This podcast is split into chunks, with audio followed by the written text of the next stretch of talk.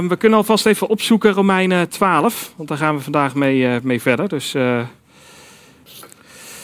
we, hebben, ehm, we hebben al gebeden, maar ik eh, vind het toch altijd fijn om, om ook dit moment te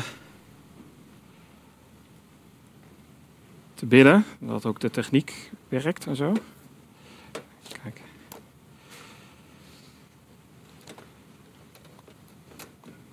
Dat, uh, dat we onze harten mogen openstellen voor, uh, uh, voor de Heer. Want dat is echt.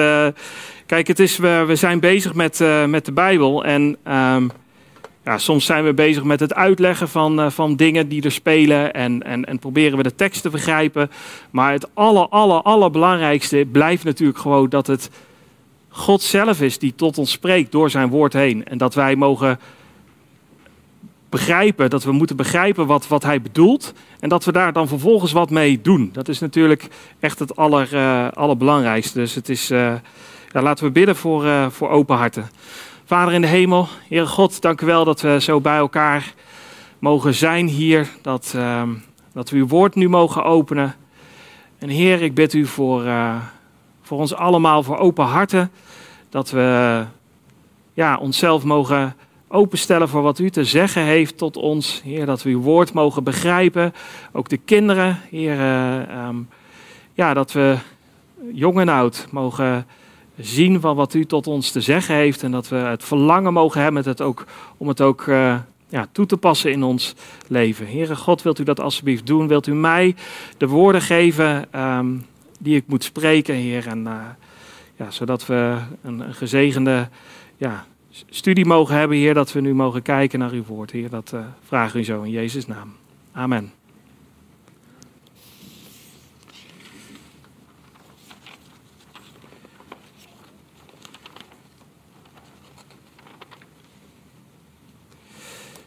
Oké, okay, um, nou, nog steeds een beetje te. Yes.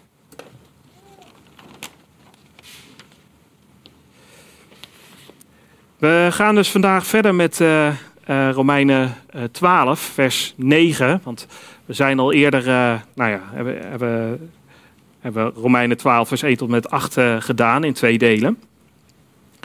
En um, het gedeelte waarin we nu terechtkomen is um, echt belangrijk, heel belangrijk voor jong en oud. En er zullen ook echt wel, er zitten bepaalde dingen tussen waar ik ook echt zeg van ja, van dit is dit is zo, zo belangrijk dat we het allemaal toepassen. Uh, dat het eigenlijk ook allemaal niet zo moeilijk is wat we vandaag uh, lezen. Dus het is niet moeilijk om te begrijpen, denk ik. Maar het is wel moeilijk om toe te passen. Maar ja, um, uh, daarmee gaan we aan de gang. En um, we zijn nu volgens mij twee uh, zondagen geleden zijn we uh, uitgekomen bij Romeinen 12, vers 1 en 2, waarbij Paulus zei van ja, maar ik roep het u dan toe op, broeders, door de ontfermingen van God, om uw lichamen aan God te wijden als een levend offer, heilig en voor God welbehagelijk.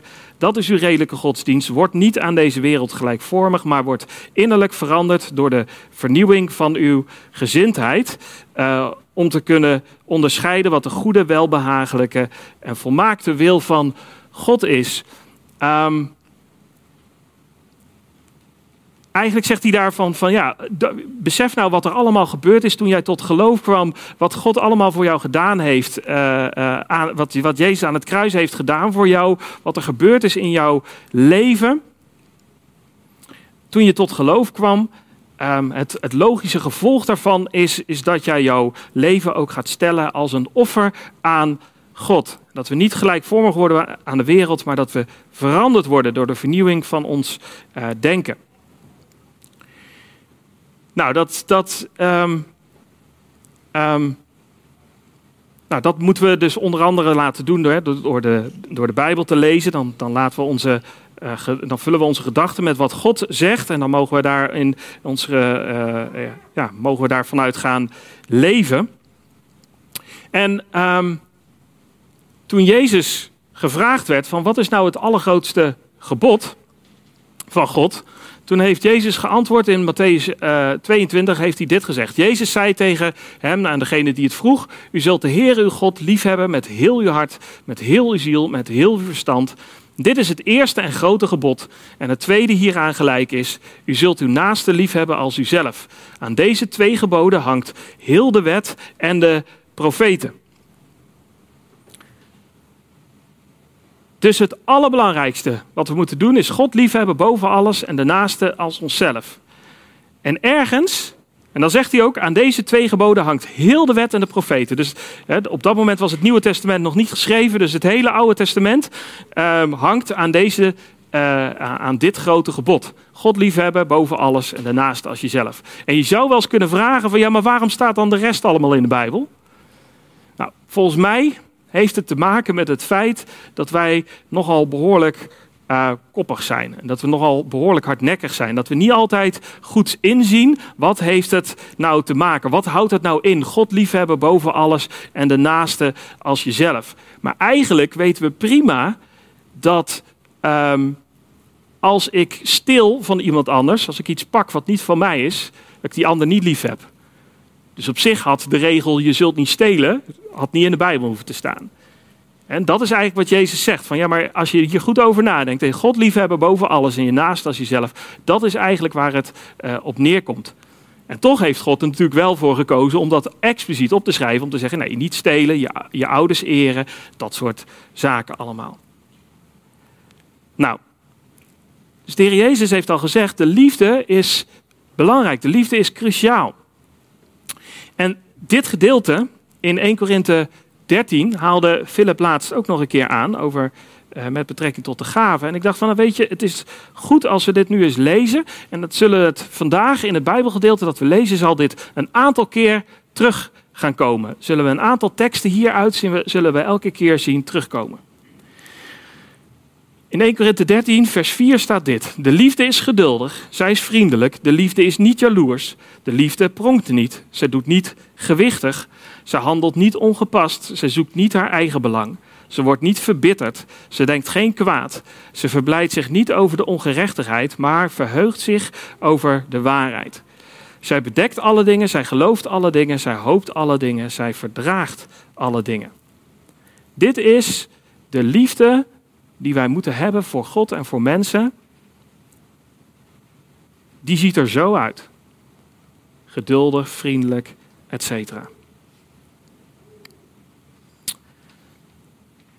En um, eigenlijk is dat een beetje te vergelijken met um, hoe wij uh, van nature zijn. Is dat wij eigenlijk een beetje lijken op een rups. Nou, ik weet niet of jullie wel eens een rups hebben gezien. Maar een rups die zit op een plantje en die gaat dat plantje helemaal leegvreten. Dat doet hij echt helemaal, dat, dat doet hij totdat hij vol is. En dan groeit hij en groeit hij, groeit hij, groeit hij, groeit hij, groeit hij. En dat is het enige doel van die rups die eet en die, die vernielt zijn omgeving, die is eigenlijk alleen maar met zichzelf bezig. En zo daar lijken wij eigenlijk van nature ook wel een beetje op als mensen. Wij zijn van nature met onszelf bezig, met onze eigen problemen, met hoe kan ik nou blij zijn, hoe kan ik gelukkig zijn, hoe zorg ik ervoor dat ik niets tekort heb. Daarin lijken we eigenlijk een beetje op die rups van nature. Maar het bijzondere is wat er gebeurt met een rups. Op een gegeven moment er gebeurt er iets bijzonders in zijn leven. Dan wordt hij een pop en dan wordt hij helemaal afgebroken van binnenuit en dan wordt het een vlinder. En die vlinder die is totaal anders. Die heeft een heel ander leven. Die vlinder die vliegt, fladdert van, van plant naar plant. Die bloemen en die planten die zijn blij dat de vlinder langskomt. Want, want die vlinder die zorgt ervoor, die, die eet van hun nectar. Dus hij heeft ook nog eens ander voedsel gekregen. Hij eet van, de, van dat nectar en, en, en, en ondertussen verspreidt hij, uh, zorgt hij ervoor dat die planten steeds zich makkelijker kunnen uh, voortplanten. En dat die planten overal weer verder uh, komen waar de, um, waar, de, waar de vlinder ook heen vliegt. Het is een heel ander, ander leven. Als je een vlinder ziet, word je ook blij. Ik, ik word blij als ik een vlinder zie. Dan zie je zo fladderen, zo fris en fruitig. En die, echt, echt bijzonder. En als je, moet, als je eens een keer bijzondere wezens wilt gaan bekijken, van, van hoe heeft God het nou zo gemaakt, dat ik geloof echt dat God dit zo gemaakt heeft in de schepping, zodat wij er wat van kunnen leren, moet je eens gaan kijken, gewoon eens gaan opzoeken hoe dat nou werkt, van dat een rups een vlinder uh, wordt. Maar goed, um, Dat zullen wij vandaag in dit gedeelte elke keer centraal zien staan. Het verschil tussen onze oude natuur waarmee we geboren worden, waarbij we op onszelf gericht zijn. Wat kan ik, wat, wat kan ik nu bereiken? Wat, wat, wat is er voor mij te doen? Hoe kan ik gelukkig worden? Ten opzichte van wat God zegt over ons. De liefde die wij moeten hebben, die gericht is op de ander, die gericht is op God en op de andere mensen. Nou, waarom begon ik hier nou over? Dat is als je nu vers 9 kijkt in hoofdstuk 12. Ik hoop dat je ook zelf je Bijbel bij je hebt. Het is altijd goed om ook in je eigen Bijbel. Ik, ik, ik hou ervan ook om in mijn Bijbel te strepen en, te onderstrepen en te omcirkelen en pijltjes te tekenen en zo en dat soort dingen. Ehm, in vers 9 begint de tekst met: Laat de liefde ongeveinsd zijn. Zij, we hebben de vorige keer gekeken naar alle gaven die we moeten inzetten in de gemeente. En dan begint hij opnieuw weer met laat de liefde ongeveinsd zijn. Nou, misschien kun je denken van ja, wat is het, wat een moeilijk woord, ongeveinsd. Nou, ik weet niet of, of, of jullie weten wat ongeveinsd is, maar dat het woord is dat je zegt eigenlijk dat je echt bent, dat je oprecht bent, dat je niet toneel speelt. Dat woord komt een beetje van uh, de, de grondtekst van het woord is is, is hypocritus en dat wordt gebruikt.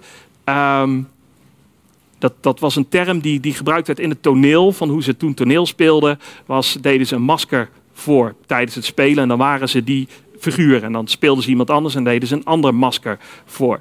En wij, wij kennen zelf het woord hypocriet daarvan. Nou, wij moeten niet hypocriet zijn. We moeten echt zijn, oprecht. Niet ja mama zeggen en nee mama denken, zeg maar. Dat, dat is gewoon echt zijn.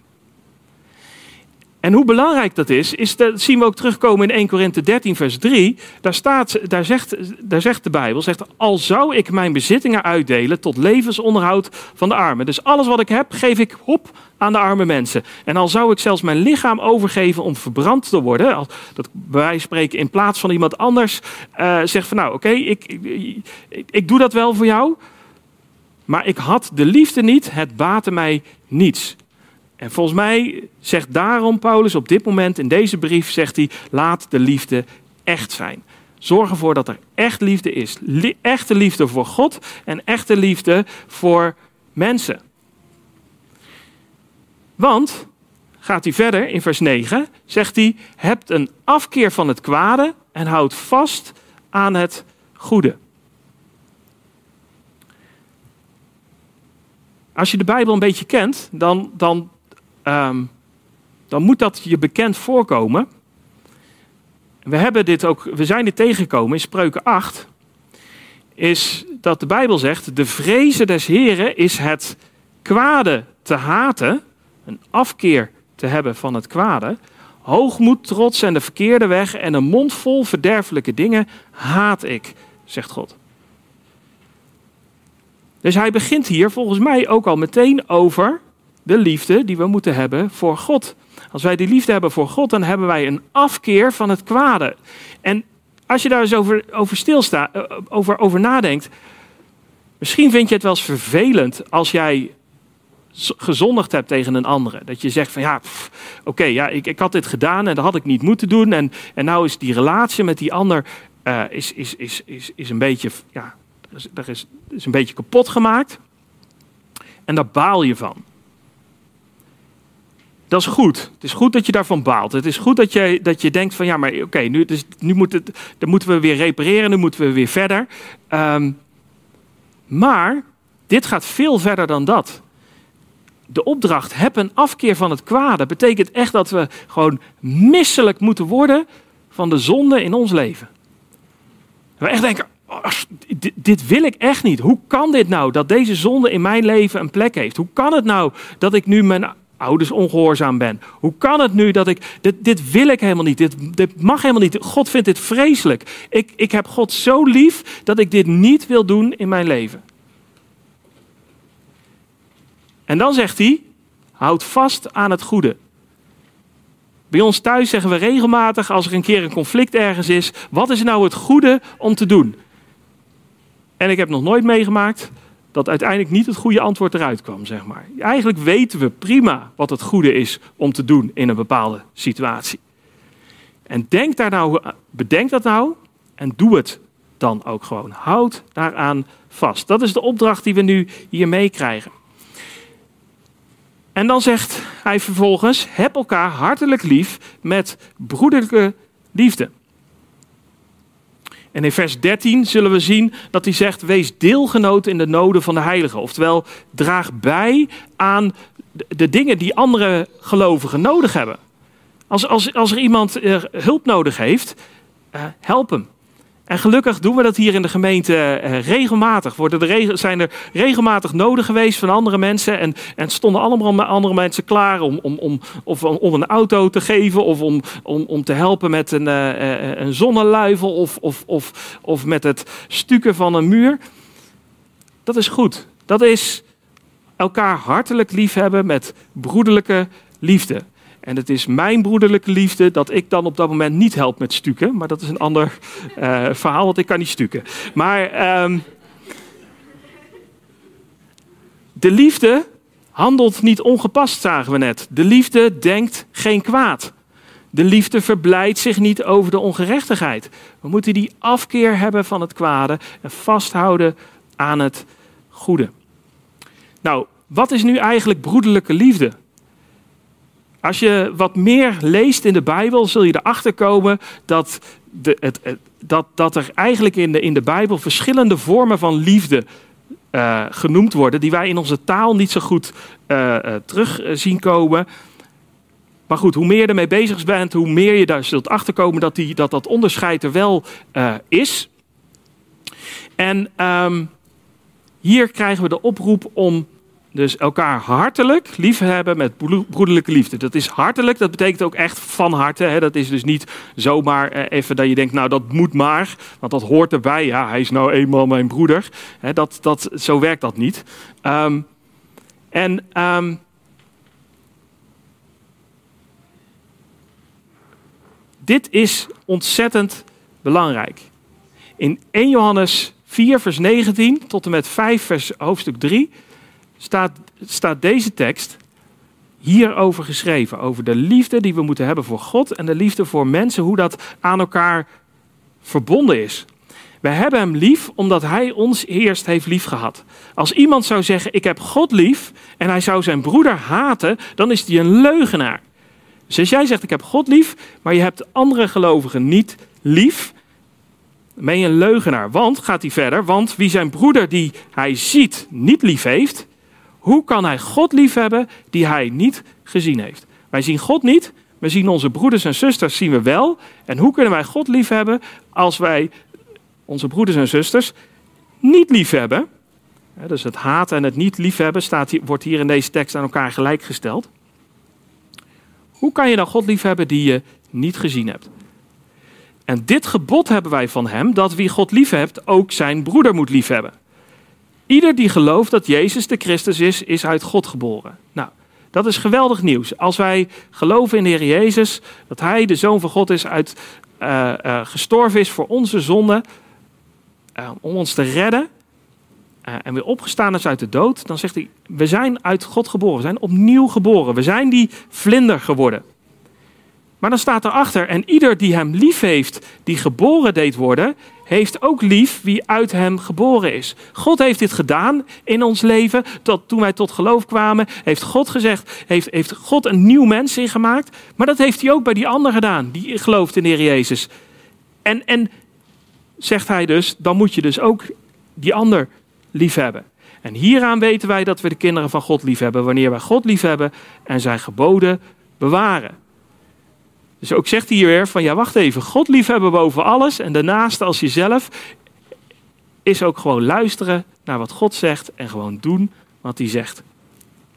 En dit is de liefde tot God, dat wij zijn geboden in acht nemen en zijn geboden zijn geen zware last. Dus het is niet moeilijk. Besef ook, want we zijn die vlinder geworden. Want wat al wat uit God geboren is, overwint de wereld. En dit is de overwinning die de wereld overwonnen heeft, ons geloof. Nou, die tekst gaat nog heel veel verder en alsjeblieft lees hem. Um, maar dit is de kern van, van, van dit, het het kan wel voelen dat het moeilijk is om de ander lief te hebben. En het, het, het kan voelen eh, dat het moeilijk is om God lief te hebben. Maar we kunnen het doen omdat we opnieuw geboren zijn. Als we geloven in de Heer Jezus. En Petrus, die legt hier nog meer over uit. Een van mijn favoriete hoofdstukken uit de Bijbel. Uh, in 2 Petrus 1 vers 17. En dan zegt hij eigenlijk, de broederliefde die we moeten hebben, die moet onze liefde voor iedereen ondersteunen. Kijk, eigenlijk is het niet zo moeilijk als je erover nadenkt om, om als, je, als iemand opnieuw geboren is, om hem ook lief te hebben. Dat, dat, dat, dat begrijpen we nog wel. Ondanks dat feit dat het soms dat, dat we nog wel eens ervaren dat nou, dat kan nog wel eens wat lastig zijn, want iedereen heeft nog wel zo scherpe kantjes. Maar de liefde voor iedereen die we moeten hebben, voor alle mensen, ook voor de, voor de Hitlers en de Saddam Husseins en al dat soort figuren, dat is echt een stap moeilijker. En daarom eh, legt Petrus daar ook uit van ja, er zijn allerlei zaken die in jouw leven aanwezig moeten zijn en die moeten elkaar ondersteunen. En, en de broederliefde ondersteunt de liefde die we moeten hebben voor alle mensen. Um, nou, die broederlijke liefde die draagt bij aan de eenheid. Dat zullen we straks ook zien. Als wij ervoor kiezen om elkaar lief te hebben, dan vallen heel veel dingen vallen weg. Heel veel problemen die, er die we wel eens kunnen ervaren, die zijn er ineens niet meer. Nou, dan de opdracht in vers uh, uh, 10 het tweede gedeelte van 10, namelijk zegt 10b. Ga elkaar voor in eerbetoon. Nou, wat is dat nou? Daar zegt hij gewoon. Um, eerbetoon is, is met daden laten zien dat je de ander belangrijker vindt. Dus je, we worden al opgeroepen om de ander belangrijker te vinden dan onszelf. Hè? Dat, daar hebben we het afgelopen woensdag uh, of afgelopen donderdag ook weer over gehad. Um, de ander belangrijker achter dan jezelf. Maar eerbetoon is dat je het ook laat zien vanuit jouw daden. Van hoe, hoe ga je om met de situatie?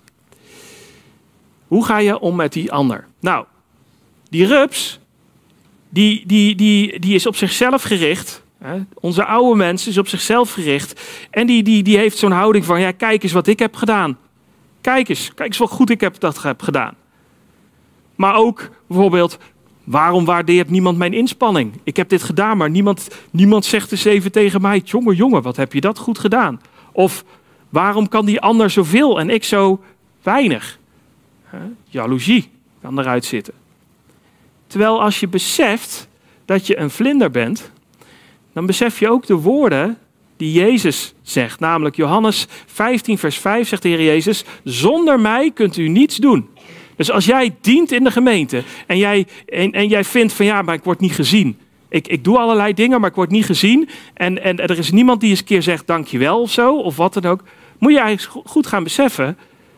Jezus zegt, zonder mij kun je niks doen. Dus eigenlijk verdien jij die eer ook helemaal niet. Jezus verdient die eer. God komt toe, al die eer.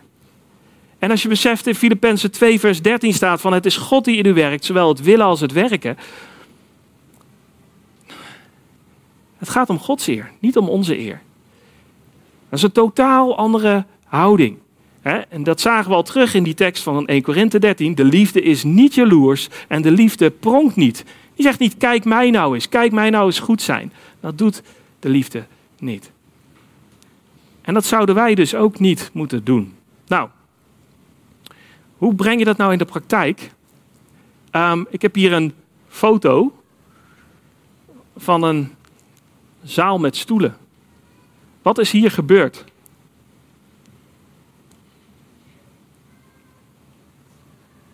Hebben jullie een idee van wat hier gebeurd is? Ja? Nee, nee, het staat, het staat heel netjes. De, de stoelen staan netjes. De stoelen zijn klaargezet. Maar sta je daar ooit bij stil? Als je hier binnenkomt lopen als je hier binnenkomt lopen, heb je ooit stilgestaan bij het feit dat iemand hier die stoel heeft staak laten zetten? Of uh, wat valt hier aan op? Ja, hij is schoon. Ja, ja. Ja, wij vinden het maar vanzelfsprekend dat hij schoon is. Maar dat, dat is helemaal niet zo. Meestal wordt hij, hij wordt vanzelf vies. en je moet, hem, je moet hem schoonmaken. Maar iemand heeft dat gedaan. Of, of hier, wat is hier gebeurd? De koffie is gezet. Ja, ja. Of wat is hier gebeurd? De audioapparatuur is opgezet, de boxen zijn neergezet, de stream is neergezet, et cetera, et cetera. En er zijn zoveel dingen die wij gauw voor lief nemen. Hè? De zang, de muziek, daar hebben mensen zitten voor te bereiden thuis. Bemoedigingen die mensen geven aan elkaar. Dat lijkt soms vanzelfsprekend. Een vriendelijk woord dat iemand geeft, een uitdelen, helpen of, of onderwijs dat gegeven wordt. Het lijkt soms zo vanzelfsprekend. Maar we krijgen hier de opdracht van God mee Besef dat nou eens. Ga daar nou eens over nadenken. Wat is daar allemaal gebeurd? Wie heeft dat gedaan? En, en dan moeten wij voorop staan om die ander nou, eens een keer te zeggen: Dank je wel dat je dat gedaan hebt. Wat geweldig. Wat fijn dat je die wc's elke keer schoonmaakt. Wat fijn dat je de koffie. De koffie was lekker vandaag. Dat gevaarlijk, hè? Gevaarlijk, hè? Dat was hij vorige week niet lekker dan. Maar, eh, hè?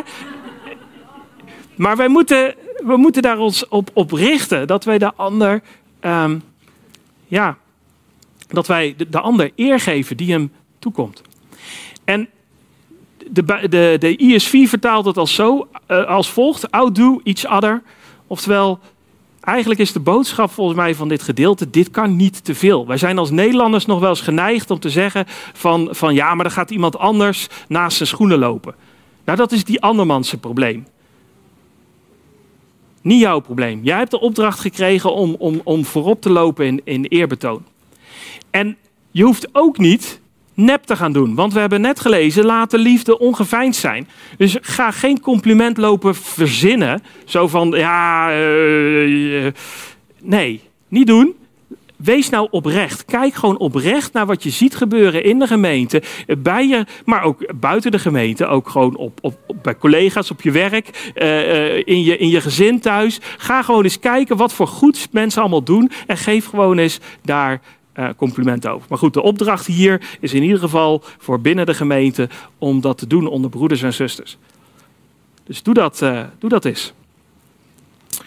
Nou, Vers, vers 11. Wees niet traag wat uw inzet betreft. Wees vurig van geest. Dien de Heer. Niet langzaam zijn. Om je in te zetten.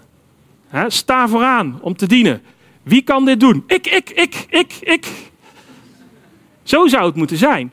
Maar hoe, hoeveel gemeentes hebben niet moeite om, om, om, om, om uh, uh, hun taken te vervullen? Ik, ik, ik ken een gemeente waar, waar, waar een penningmeester uit, uit, uit armoede gewoon drie jaar is doorgegaan omdat er geen vervanger te vinden was voor hem. In een gemeente van 300 man. Dan denk je, hoe kan dat? Er moet toch wel ergens een penningmeester rondlopen. Sta vooraan om te dienen. En dat is ook voor de vervelende taken. Dat, is, dat is logisch van, van dat we de leuke taken, oh ja, die wil ik wel doen. Maar juist ook die vervelende dingen, die moeten gebeuren, zegt de Bijbel. Van, wees daar niet traag mee wat je inzegt betreft. En wees vurig van geest. Nou, dit, die, die grondtekst die, die laat iets zien over, uh, daar zit het, het, het, het, woordje voor koken in. Overkoken eigenlijk.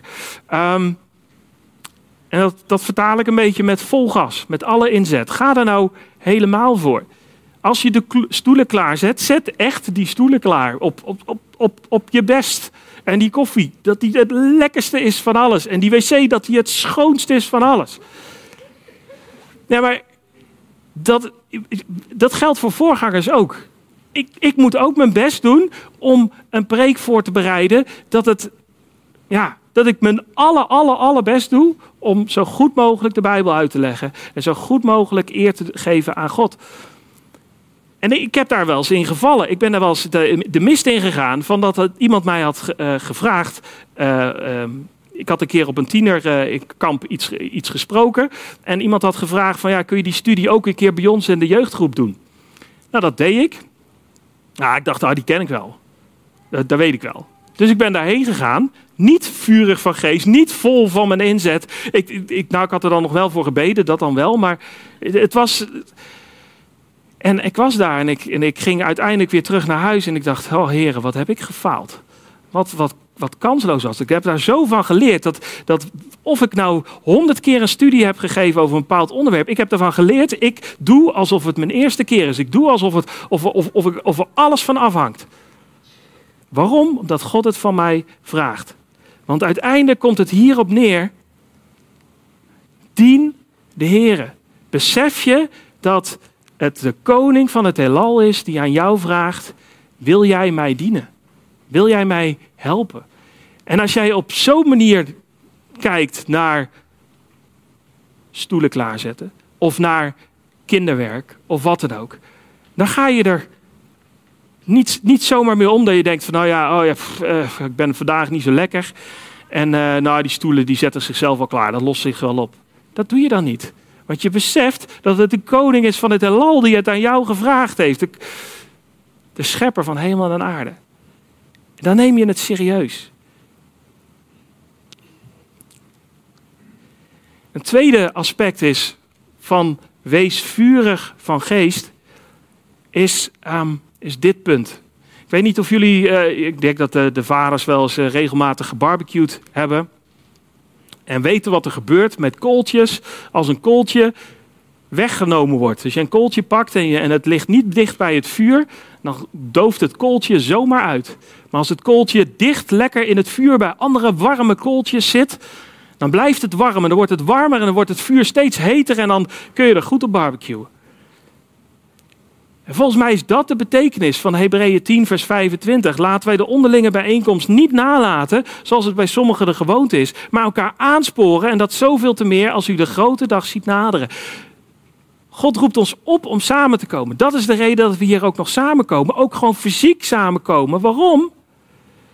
Omdat God het zegt en we ook merken dat we het nodig hebben om elkaar bemoedigd te worden. Er zijn hier mensen in de gemeente waar, waar, waar als ik hun enthousiasme zie als ik hun, hun, hun passie van God zie, dan word, ik, dan word ik elke keer warm van als ik ze zie. Dan denk ik, wauw, geweldig Heer, dank u wel voor deze broeder en zuster. Dat is fijn, dan, dan, dan maak je elkaar warm. En online een dienst kijken is niet hetzelfde als samenkomen. Dat is echt iets anders. He, de reden dat we het wel aanbieden is natuurlijk voor als je ziek bent, dat je niet kunt komen, dat je dan toch nog iets van mee kunt krijgen, maar het is niet hetzelfde als samenkomen. We hebben het nodig om elkaar te versterken, om elkaar aan te sporen. Nou, dan is vers 12. Verblijd u in de hoop.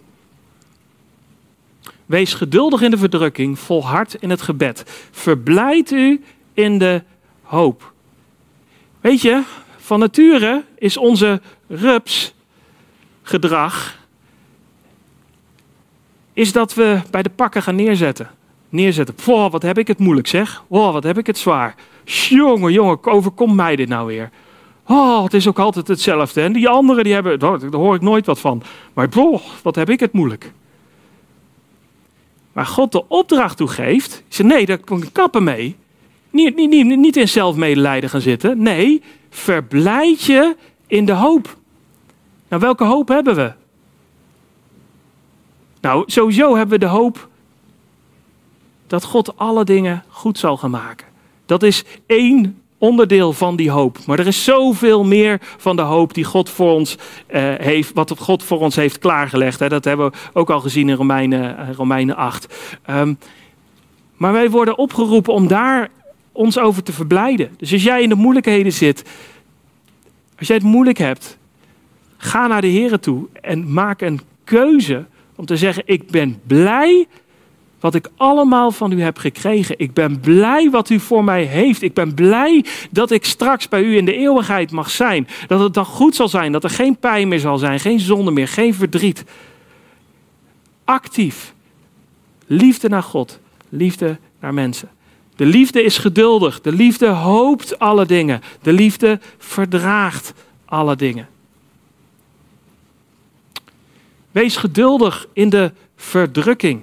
Het woord wat daar voor verdrukking staat, is, is gewoon dat de druk oploopt in jouw leven. En dat kan door van alles zijn. Het kan zijn dat je ziek wordt. Het kan zijn dat je, dat je werkloos bent of geworden of wordt. Dat je last hebt van een lastige baas. Dat je, dat je relatieproblemen hebt. Dat er geestelijke aanvallen zijn. Wat het ook is. De druk loopt op in je leven. En dan zegt de Bijbel: wees geduldig. Ja, het kan dus even duren. God geeft niet altijd meteen de oplossing voor die dingen. En dan hebben we de opdracht om geduldig te zijn. De liefde is geduldig, de liefde hoopt alle dingen, de liefde verdraagt alle dingen. Met daarachter deze opdracht: volhard in het gebed. Je mag wel degelijk bij God die dingen brengen, dat je die moeite die je hebt, breng die naar God toe. Dat, dat, dat is juist de bedoeling. Dit is, daarom worden we daartoe opgeroepen. Volhard in het gebed. Hou vol in het gebed. Het feit dat we moeten volharden in het gebed zegt ook iets over het feit dat we dus niet ineens antwoord krijgen vaak. Dat God niet ineens verhoort. Want anders zouden we natuurlijk eigenlijk ook niet hoeven te volharden in gebed. Als we alles zouden, meteen zouden krijgen, dan zou het niet moeilijk zijn, toch? Nee. Maar hou vol.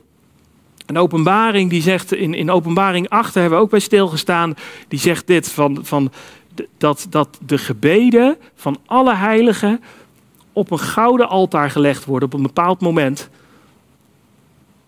En dat die gebeden van de heiligen opstijgen tot voor God. En op dat moment is het een half uur stil in de hemel. Dus welke gebeden er ook zijn in je leven die je nog niet verhoord zijn geweest, dat je denkt van ja, maar waarom luistert God nou niet? Ze worden verzameld. En ze worden op één moment, worden ze allemaal, komen ze bij God en zijn ze reukwerk voor God. Wat een geweldig nieuws. En besef ook, Johannes 15, vers 5, zonder mij kunt u niets doen. Dit alles kunnen wij niet uit onszelf. We hebben God nodig, we hebben Jezus nodig, dus bid nou. Gebed, vergeet het nou niet. En dat zeg ik ook tegen mezelf, want we zijn zo dom als mensen. We gaan al eerst rennen en dan gaan we weer bidden of zo. Als we dan aan het eind van de dag eens een keer rust hebben. Nee, eerst bidden. Dan, dan gaan lopen. Nou, deze hadden we al een beetje gezien. Hè? Wees deelgenoot in de noden van de heiligen. Dus eh, heb een aandeel daarin. En dan een oproep om u toe te leggen op de gastvrijheid. Nou, dat woord is, is, is liefde voor vreemdelingen en, en, en, en gastvrijheid eh, kan beide betekenen. Dan moeten we ons toe op, nou, wees gastvrij. En dan zegt Hebreeën 13, vers 16, zegt, vergeet het weldoen en het onderlinge hulpbetoon niet, want aan zulke offers heeft God een welgevallen. Het kost je vaak wat om de ander te helpen. Ja, dat klopt. Dat kost je wat. Maar God heeft daar een welgevallen in. en dan zien we weer, de liefde is vriendelijk. De liefde zoekt niet haar eigen belang. De liefde zoekt, hoe kan ik die ander helpen? Niet van hoe kan ik mezelf helpen. Dat weten we wel. Verblijd u, zegt vers 15, u met hen die blij zijn en huil met hen die huilen. Afgelopen donderdag ook bij stilstaan, dat is empathie. Dat is je inleven in de ander. Maar dat gaat nog verder dan dat. Hè? Dus je leeft je in in de ander, maar je leeft ook mee. Ja, of dat nou bij ziekte is, of bij overlijden, of bij geboorte van bruiloft of een bekering. Van, dat, bekering is echt geweldig nieuws. Dan mogen we, mogen we blij zijn, mogen we feest vieren dat er iemand tot geloof is gekomen. We mogen meeleven. Bruiloft en geboorte zijn allemaal mooie dingen. En overlijden en ziekte is verdrietig, is, is moeilijk. En dit, dit, dit vind ik iets wat, dat heb ik afgelopen donderdag ook gezegd, dit, dit vind ik lastig. Ik vind het heel moeilijk, maar, maar laten we elkaar daarin helpen om elkaar daarin te bemoedigen en elkaar te ondersteunen. Dat we blij mogen zijn met hen die blij zijn en huilen met hen die huilen. De Bijbel zegt ook, hè, als één lid lijdt, lijden alle leden mee. En als één lid eer ontvingt, één, één lid eer ontvangt, verblijden alle leden zich mee. Dit gaat over hè, dat we allemaal onderdeel zijn van het lichaam van Christus. Dus, dus als iemand een compliment krijgt van wauw, wat heb jij gaaf uh, gezongen vandaag. Dan mogen wij ons allemaal daarbij mee verblijden. Moeten we niet gaan zagrijnig lopen en zeggen, ja, hij heeft niet gezien dat ik de wc heb schoongemaakt. Nee, nee, dan mogen we blij zijn met elkaar. Dat is blij, met hen die blij zijn en huil met hen die huilen. Wees eensgezind onder elkaar, zegt uh, vers 16. Streef niet naar de hoge dingen, maar houd bij de nederige. Wees niet wijs, hè, wees niet wijs in eigen ogen. Eigenwijs noemen ze dat ook wel. Um, dit is een lastige. Wees eensgezind onder elkaar. Of andere vertalingen zeggen ook wel: leef in harmonie met elkaar. Streef niet naar de hoge dingen, maar houd bij de nederige. Dit heeft te maken, namelijk ze bijna allemaal neergezet. Dit, dit, hier komt de kern, dit komt tot uiting. Dit kan alleen maar met de liefde. Want de liefde is geduldig, de liefde is vriendelijk, de liefde is niet jaloers. Het zijn allemaal manieren om die eenheid te bewaren. Want als ik jaloers word op die ander, dan komt er een kloof tussen mij en die ander. Dan is er ineens geen eenheid meer. Of als ik vind van, van, van, nou, dat ik geweldig goed ben, dan, dan ben ik aan het pronken. Dat, dan, dan komt er een kloof tussen mij en die ander. De liefde doet niet gewichtig. De liefde zoekt niet haar eigen belang. De liefde wordt niet verbitterd. Hoeveel frustraties zijn er wel niet in de gemeentes, in de kerken van Nederland, die geleid hebben tot, tot brieven die, die gestuurd zijn naar elkaar en, en, en uiteindelijk tot kerkscheuringen hebben geleid. Jongens, doe dat nou niet. Pas nou toe wat de Bijbel zegt. De liefde is geduldig, de liefde is vriendelijk. Wees eensgezind onder elkaar en wees niet wijs in je eigen oog. Vraag bijvoorbeeld eens even af, in plaats van aan te vallen, vraag gewoon eens aan iemand: hé, hey, waarom jij deed dit en dit? Hoe, hoe, is het zo gekomen dat je die beslissing hebt genomen? Hoe, hoe kwam dat? In plaats van meteen vol in te zitten, nou, ik vond het maar niks dat jij zo deed. Bij het ene is, is, is er meteen een kloof, bij het andere is er, meteen, is, is er eenheid, is er openheid. En probeer je de ander te begrijpen. En daarin zit ook een stukje nederigheid, want misschien overzie jij niet alles. Dus misschien denk jij wel van, nou jongen, jongen, waarom doen ze nou dat nou zo en zo? En dat je daarover na, dat je moet beseffen, ja, maar misschien zie ik helemaal niet over alles. Misschien is het maar wel verstandig om eventjes gewoon te vragen, waarom is het zo en zo gegaan? Waarom maar nemen jullie bijvoorbeeld zo'n besluit als oudste of wat dan ook? Het is heel belangrijk om op een, op een, op een goede manier met elkaar om te gaan. In de Psalm 131 zegt, zegt David dit zo: Heere, mijn hart is niet hoogmoedig, mijn ogen zijn niet trots. Ook wandel ik niet in dingen die te groot en te wonderlijk voor mij zijn. We moeten nederig zijn. We moeten ons bezighouden met de dingen die God aan ons heeft toegewezen. En, en, en, en, en ons daarop richten en daar tevreden mee zijn. Vergeld niemand kwaad met kwaad. Wees bedacht op wat goed is voor alle mensen. Jongens, er staat echt gewoon vergeld niemand kwaad met kwaad. En dit plaatje, ja, dat weten we allemaal. Thuis. Ja, maar hij begon. Hij deed het.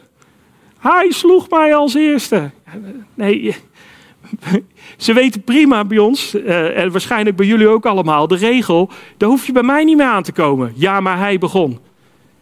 Dat iemand anders jou slaat is nooit een reden dat jij een verkeerde actie gaat ondernemen.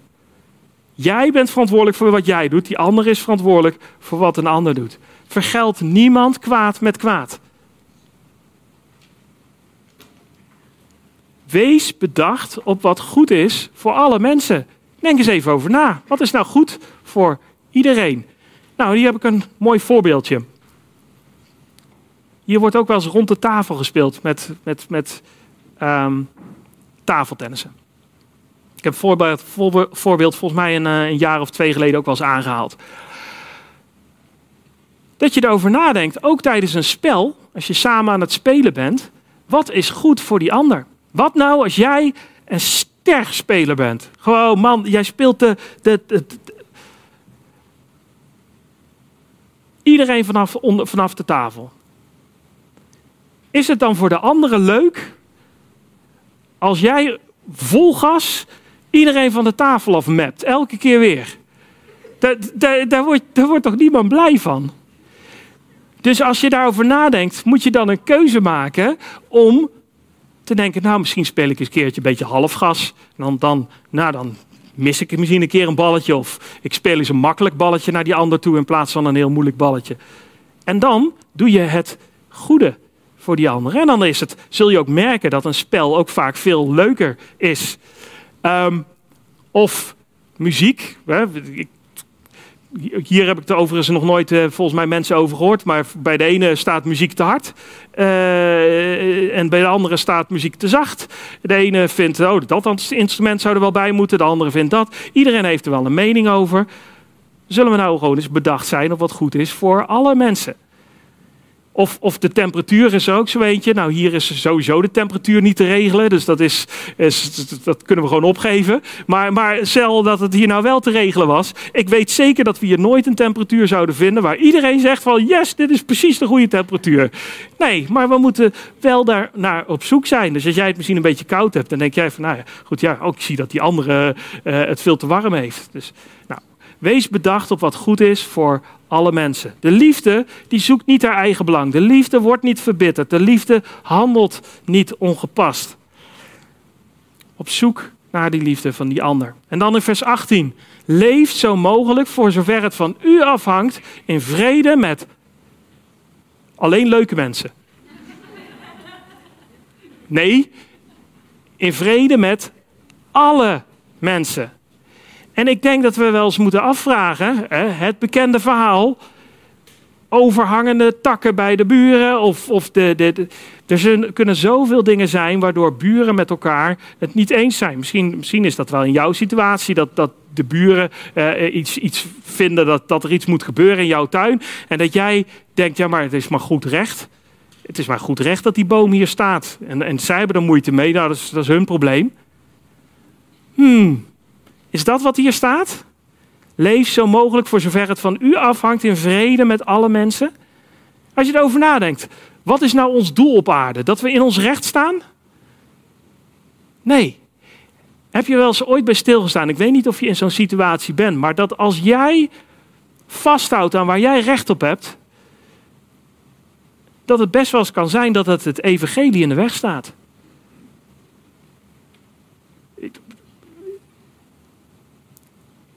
Wat nou als die, tuin, die bomen in de tuin waar, waar jouw buren zo ontzettend last van hebben. En jij zegt, ja, maar het is maar goed recht dat die er staat. Wat nou als je dat uit liefde voor hun, die boom zou weghalen? Misschien komt er wel een hele situatie, een hele totaal andere situatie waarin je de kans krijgt om over God te vertellen. Maar nu staat het tussen jullie in. Maar goed, met sommige mensen, en dat is wel het lastige, en daarom staat het wel, voor zover het van u afhangt, er zijn gewoon mensen wat er ook gebeurt, ze zullen altijd iets vinden wat niet, wat, waar, jij, uh, waar, waar, jij iets aan moet doen. Nee, voor zover het van ons afhangt, moeten wij vrede houden met alle mensen. Um, maar dat gaat heel ver. Dat gaat echt heel ver. En daar zit het verdragen zit daar vaak ook weer tussen. Soms moeten wij gewoon dingen verdragen. Ik, onze buren die, die hebben een onhebbelijkheid ten opzichte van, van als wij ergens barbecuen of zo. En wat doen we dan? Nou ja, goed, dan geven we hun zin. Dan, dan doen we wat zij van ons vragen. Dan gaan we daarin mee. Want wij willen die vrede willen we bewaren. Had niet gehoeven, maar mag. Dus dan doen we dat. Voor degenen die opgelet hadden, ik had vers 14 even overgeslagen. Ik heb het geprobeerd uh, uh, niet te doen, want ik denk van ja, Paulus heeft het natuurlijk met een reden bewust in deze volgorde opgeslagen, opgeschreven. Maar deze teksten vond ik wel heel erg bij elkaar horen. Zegen wie u vervolgen, zegen hen en vervloek hen niet. Dus als er een, een, heel praktisch, als er bij jou iemand in de klas is die jou pest, wat moet je dan doen? Zegenen. Here, wilt u alstublieft het goede brengen in zijn leven? Dat is pittig. Of als wij daadwerkelijk vervolging krijgen hier in Nederland, als, als, als wij als christenen niet meer de ruimte krijgen, dan moeten wij degene zegenen die ons vervolgen. Zegenen en vervloeken niet. En dan in vers 19 staat verder: Wreek u zelf niet, geliefde, maar laat ruimte voor de toorn. Want er staat geschreven: Mij komt de wraak toe, ik zal het vergelden, zegt de Heer. Dat komt een beetje over als zijnde van: Ah, ik, ik regel het wel. Nou, dat, dat, dat, strookt volgens mij niet met zegen wie u vervolgen. Volgens mij is hier niet de bedoeling van dat wij denken, nou weet je wat, uh, ik ga niet wreken, want, God zal hem wel straffen. Dat is, dat is niet de boodschap die hier staat. Er staat hier iets achter. Als dan uw vijand honger heeft, geef hem te eten. Als hij dorst heeft, geef hem te drinken. Want door dat te doen zult u vurige kolen op zijn hoofd hopen. Nou, ik weet niet of jij vurige kolen op je hoofd hebt gehad, maar dat, dat, dat doet iets met je. En dit heeft ook, als je, als je gaat kijken naar de verschillende zendingsverhalen die er zijn in de wereld, dit, de mensen die dit toepassen in dit soort situaties, dat er vervolging is en dat er daadwerkelijk echte keiharde vijanden zijn, eh, daar zijn grote dingen door gebeurd, bijzondere dingen, bekeringen door gekomen, doordat mensen hieraan gehoord hebben gegeven. Door een vijand eten te geven, als hij het nodig heeft, als hij dorst heeft, te drinken te geven. En het uitgangspunt, nogmaals, is niet van dat wij dan denken, ja, God zal je wel straffen. Nee, dat, we moeten hem lief hebben. Dat kan toch niet? Dan kunnen we toch niet gaan denken, ja, dat God je maar zal straffen. Dat willen we helemaal niet. Wat, wat willen we? We willen dat God een bekering geeft. Maar tegelijkertijd is het wel een bemoediging voor ons allemaal. God is wel een rechtvaardige rechter. Er komt, uh, hoe dan ook, zal het recht gedaan gaat worden. Dus we hoeven niet bang te zijn dat, dat God dingen door de vingers heen ziet. Maar het, het liefste wat we willen natuurlijk, is, is dat die ander tot geloof komt. Dat hij tot bekering komt. Dat is, dat is toch het aller, allermooiste wat er gebeurt. En dat is dat we totaal, dit is totaal anders dan wat de wereld brengt. Dit is de liefde van God naar mensen in de praktijk. De liefde is vriendelijk. De liefde wordt niet verbitterd. De liefde verdraagt alle dingen. En daarmee komen we aan het einde van dit gedeelte. Is dat Paulus zegt: Word niet overwonnen door het kwade, maar overwin het kwade door het goede. Dus dit moet eruit. En dit moet erin. We moeten veranderd worden door de vernieuwing van ons denken. We moeten gaan kijken naar van, wat zegt God nou over deze situatie? Hoe kan ik hier nou op een goede manier God eren? Hoe kan ik nou God liefhebben? En hoe kan ik nou die ander liefhebben? En dan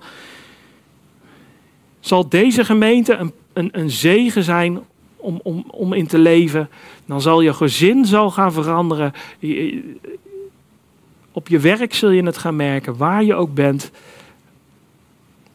zal er zegen komen ehm, in je leven. Omdat dat is wat God van ons vraagt. Dat we het kwade overwinnen door het goede te doen. God liefhebben boven alles en uh, onze naasten onszelf. Zullen we bidden?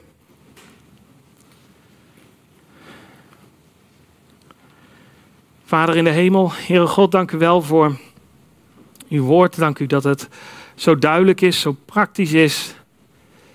En Heer, het is tegelijkertijd zo, zo moeilijk soms om te doen. En we zijn soms zo koppig en we zijn, we zijn soms zo blind voor de situaties, Heer. En we bidden u, Heer, wilt u ons alstublieft een open hart geven, een open ogen voor de situaties waarin we de mist ingaan. En Heer, als we dingen kapot gemaakt hebben, dat we naar mensen toe gaan en, en zeggen van, dat heb ik niet goed gedaan. Heer, vergeef, vergeef me in eerste instantie naar u toe en ook naar die andere persoon, Heer. Heer, wilt u ons daarbij helpen om het goede te doen, hoe moeilijk soms dat goede ook is. Heer, om de nederige weg te gaan, om de minste te zijn, om de ander belangrijker te vinden dan onszelf, Heer. Om te zoeken naar hoe we de ander eer kunnen geven. Hoe we u kunnen eren in ons leven. Heer, wilt u ons daarbij helpen en ons bij zegenen. En Heer, we danken u voor alles wat u gedaan heeft. We danken u dat we door het geloof in uw Zoon, de Heer Jezus, Heer, dat we, niet omdat we het verdienen, Heer, maar uit genade eeuwig leven ontvangen hebben. Dat we een nieuw mens hebben gekregen. Dat, we, dat u door de Heilige Geest heen in ons leven werkt. En dat u ons wil helpen door uw Heilige Geest heen om, om dit alles uit te werken in ons leven. Heer, ik dank u zo voor uw woord en ik dank u voor wie u bent, dat we u mogen kennen als liefdevolle Vader. Dank u wel. Amen.